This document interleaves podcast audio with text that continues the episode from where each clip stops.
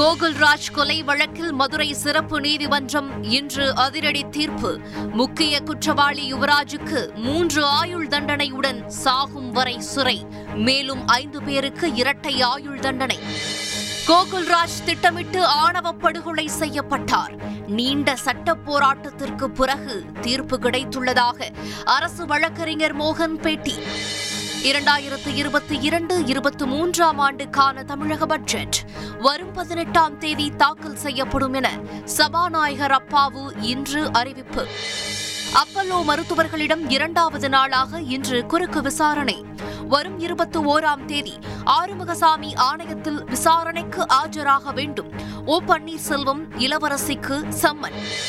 கரூர் மாவட்டம் புலியூர் பேரூராட்சி தலைவர் பதவி இந்திய கம்யூனிஸ்டுக்கு ஒதுக்கப்பட்ட விவகாரம்.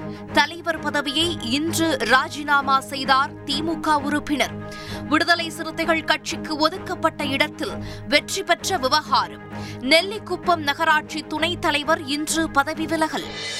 கீவ் நகரத்தில்தான் இருக்கிறேன். எங்கும் ஓடி ஒழியவில்லை என உக்ரைன் அதிபர் வீடியோ வெளியீடு. உக்ரைனில் சிக்கி தவிக்கும் இந்தியர்கள் உடனே வெளியேற வேண்டும். தற்காலிக போர் நிறுத்தத்தை பயன்படுத்திக் கொள்ளுமாறு இந்திய தூதரகம் இன்று வேண்டுகோள்.